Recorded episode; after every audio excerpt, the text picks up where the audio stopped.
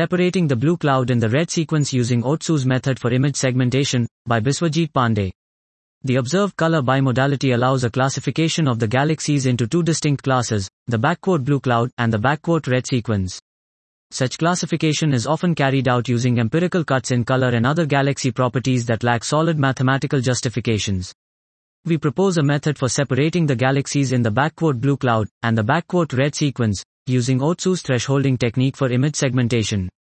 We show that this technique provides a robust and parameter-free method for the classification of the red and blue galaxies based on the minimization of the interclass variance and maximization of the intraclass variance. We also apply an iterative triclass thresholding technique based on Otsu's method to improve the classification.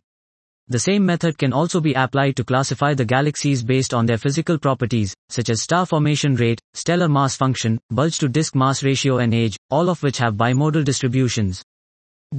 This was Separating the Blue Cloud and the Red Sequence using Otsu's method for image segmentation, by Biswajit Pandey.